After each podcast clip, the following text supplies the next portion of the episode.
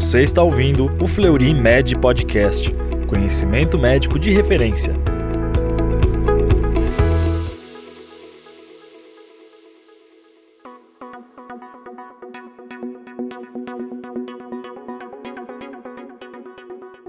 Seja bem-vindo a mais um Fleury Med Podcast, canal oficial do Fleury Medicina e Saúde. Aqui você encontra os temas mais discutidos e relevantes da medicina. Meu nome é Cristiane, eu sou médica do setor de hemostasia do Fleury e hoje vamos conversar sobre dímeros D em comemoração ao Dia Internacional da Trombose, que é celebrado dia 13 de outubro. Para debater comigo sobre esse tema, convido a Ellen, assessora técnica do setor de hemostasia do Fleury. Oi, tudo bem, doutora Cristiane? Obrigada pelo convite. Para iniciar nosso papo de dímeros D, vamos falar o que, é o dímeros, né? Dímeros D são produtos de degradação da fibrina. Então, toda vez que um coágulo é formado, ele é quebrado pelo sistema fibrinolítico e dessa quebra resultam vários produtos, vários caquinhos dessa quebra. Entre eles, sempre tem o dímero no meio. Então, para que esse dímero seja formado, eu preciso de três importantes fatores da coagulação: a trombina, que converte o fibrinogênio em fibrina, a plasmina, que é a tesoura do sistema fibrinolítico e quebra esses fragmentos em produtos de degradação, e o fator 13, que promove a ligação covalente entre os domínios D. Então, toda vez que a plasmina quebra essa rede de fibrina, ela não consegue quebrar a ligação entre os domínios D. E aí o dímero é formado. Então, dessa forma, todas as pessoas têm dímeros D na corrente sanguínea, correto? Todo mundo tem dímero presente na, na, circulação. Porque o tempo todo a gente dá uma pancada na maçaneta da porta, a gente chuta a mesinha, a gente tem sempre um, um motivo para que esse coágulo seja formado no organismo e, da mesma maneira, o organismo é inteligente a ponto de resolver essa situação. Uhum. É possível, então, a gente encontrar dímeros em pessoas saudáveis e com dímeros elevados? É possível. Algumas situações, por exemplo, gestação saudável, idosos saudáveis e neonatos são os grupos que podem apresentar elevação dos dímeros sem que haja doença associada. Então, para esses grupos não existe valor de referência. E dessa forma, não é um teste que pode ser adotado para excluir o evento trombótico. Uhum. Pensando nisso, então, nas gestantes, né? É comum nós encontrarmos é, níveis elevados em gestantes. E é preciso fazer um teste basal no início da gestação para essa população? Não, não é recomendado, Ellen. A gente não faz dímero na gestante, nem como uma triagem e nem como avaliação do evento trombótico. A gestante precisa, diante da suspeita da trombose, ser encaminhada diretamente para o exame de imagem. E pensando nos idosos, existe uma idade mínima é, ideal para se iniciar ou fazer um teste basal? Não é recomendado o teste basal, mesmo porque o, o teste foi desenhado para a exclusão da trombose. Então, o que se tem na literatura hoje é uma fórmula que faz a correção em relação à idade do paciente, multiplicando por 10, e esse seria o valor mínimo de dímero esperado. Por exemplo, o indivíduo com 80 anos teria um valor de referência a partir de 800, um de 60 a partir de 600, mas não é possível ainda adotar esses valores como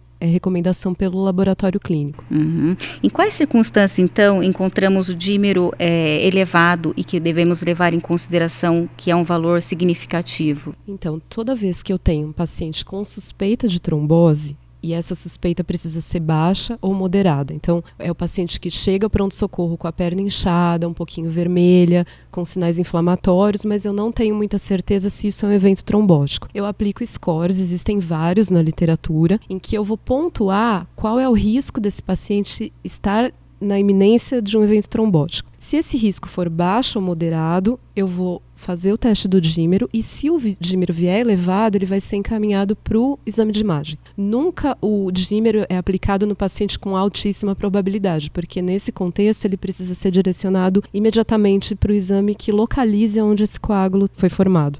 Existem outras situações que a gente pode encontrar dímeros elevados? Toda vez que eu tenho um resultado de dímero alto desvinculado da suspeita clínica da trombose, eu preciso investigar várias outras condições que cursam com essa elevação. Então, ele é um exame pouco específico. Pacientes com neoplasias, doenças inflamatórias, infecciosas, podem cursar com dímero elevado sem necessariamente ter um evento trombótico associado. Então, nessas circunstâncias, quando o dímero é um exame solicitado fora desse contexto da suspeita da trombose, ele acaba gerando uma investigação ampla do que possa estar por trás dessa, dessa elevação. Pensando um pouquinho na CIVD, o exame do dímero, ele é indicado? Para a CIVD, ele faz parte de um dos critérios do score de, de predição de risco de CIVD. Então, o CIVD, o CIV, é uma complicação de outras condições. Então, ela aparece no paciente com sepse, com politrauma, pacientes grandes queimados, e ela é, então, não uma doença especificamente, mas uma complicação dessas, dessas condições. Para eu avaliar se o paciente está em risco de desenvolver a CIVD, eu tenho tenho então esses scores. Dentre esses critérios, o dímero é um deles. Então ele acaba entrando nessa pontuação, mas não como critério exclusivo. Pensando um pouquinho nas diferentes metodologias e reagentes existentes no mercado, eh, os resultados obtidos podem ser comparados entre si? Então, como eu mencionei antes, o teste do dímero foi desenhado para excluir a trombose. Então, nesse contexto, os reagentes em geral têm a mesma capacidade de, de identificação. Mas, quando ele sai do contexto da trombose, essas comparações entre metodologias não se aplicam. Por quê? Dependendo do reagente, ele pega tamanhos de dímero de maior ou menor peso molecular, e, e com isso eu posso ter superestimação ou subestimação a depender da metodologia empregada. Além disso, o teste do dímero ele é extremamente sensível, ou seja, ele aumenta por várias condições, como a gente mencionou aqui. Entretanto, uma vez que um teste ganha sensibilidade, que é a capacidade de detectar aquela condição, ele perde em especificidade, que é a capacidade de excluir aquilo que não existe. Então, isso é uma regra meio que, que geral para todos os testes e, claro, para o dímero não é diferente. Sem levar em consideração também que nem todos os reagentes disponíveis, eles possuem o certificado o, do FDA, né? Para exclusão do evento trombótico. Então, a recomendação no momento em que se faça a escolha de qual reagente vai ser empregado na rotina do laboratório laboratório, que se leve em consideração também essa questão da certificação do FDA, sim, né? Pensando nos interferentes pré-analíticos que pode existir no teste de dímero, quais são os que a gente pode citar que possam interferir diretamente nos resultados de dímeros elevados? Basicamente a presença de fibrina, que acaba a fibrina nada mais é do que um coágulo que se formou in vitro. Então, de modo que o resultado do dímero vai estar superestimado porque eu estou com um coágulo dentro ali do tubinho.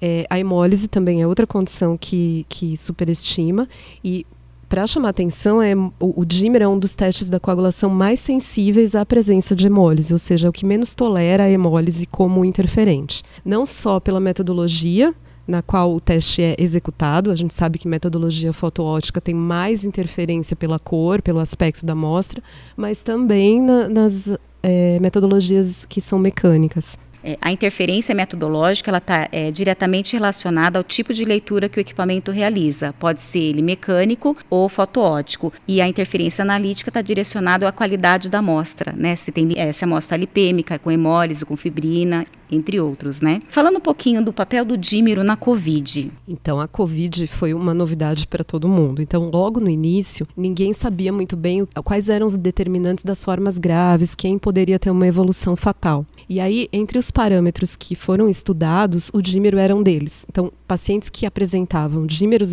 aumentados acabavam evoluindo mais para desfecho fatal. Entretanto, ao longo da pandemia, foram surgindo publicações que apontavam para presença de anticorpos heterófilos que eram ocasionados pela própria infecção da Covid. Assim como em outras infecções virais, a gente já tem essa documentação. De modo que um valor isolado do dímero não é um preditor exclusivo de risco de evolução é, desfavorável. Então, aquela busca por um, por um marcador que pudesse me dizer quem são os pacientes que vão evoluir mal, na verdade não, não se concretizou. O dímero não, não é um marcador para esse tipo de análise. O valor do dímero ele não está relacionado a, diretamente à gravidade do COVID? Então, a gente até imagina isso, né? Por exemplo, se um indivíduo tem um dímero muito alto, significa que o coágulo, o trombo que ele tem é muito grande, mas na verdade, na prática, essa correlação não é exata. A gente não consegue dizer pela quantidade de dímero que eu dosei no laboratório, que eu determinei, que esse indivíduo está mais grave ou não, que ele tem mais trombo ou não.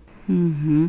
E também pensando um pouquinho, né, de Dimiro pós-vacina, né? É recomendado fazer? Existe alguma recomendação para isso? Então, isso foi uma outra novidade que a Covid trouxe para nós, né? Os indivíduos que tomaram, alguns indivíduos raros que tomaram a vacina à base de adenovírus, evoluíram com uma complicação muito rara, mas grave, como eu falei, que é a trombose induzida pela vacina. O dímer ele não é um preditor de que o paciente vai evoluir para esse tipo de complicação pós-vacina. Então, não é recomendado nem a dosagem pré-vacinal e nem pós-vacinal, porque a gente não tem essa correlação direta dos níveis do dímero com o risco de desenvolver a trombose induzida pela vacina. E, graças a Deus, essa, essa foi uma complicação, embora grave, muito rara, em função do número de pacientes vacinados com esse tipo de vacinas, então é algo que ainda não se tem um exame marcador que consiga predizer quem são os pacientes que vão evoluir para essa complicação.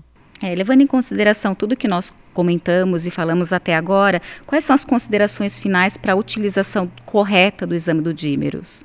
Os dímeros são marcadores do processo de ativação da coagulação e de sua quebra, de modo que eles devem ser usados para excluir o evento trombótico nos pacientes de baixa ou moderada probabilidade, como preditores de CIVD ou, ou entre os parâmetros que determinam a existência da CIVD nos pacientes críticos. Lembrar que é muito importante que se tenha cautela na interpretação desses resultados em doentes que fazem o dímero sem o contexto trombótico porque existem condições fisiológicas e outras condições mórbidas que podem cursar com elevação desse parâmetro e ressaltando sempre que a gente precisa tratar o doente e não o exame laboratorial. Então, se eu tenho um paciente com dímer elevado, cuja clínica não é compatível com aquela elevação, com aquele evento, a recomendação é de que sempre se tenha cautela nessa interpretação e não introduza medicamento anticoagulante só por conta da elevação do dímero, porque medicamento anticoagulante traz um risco de sangramento, ele não é um, uma medicação inócua e pode trazer mais prejuízo do que benefício para o doente. Toda vez que a gente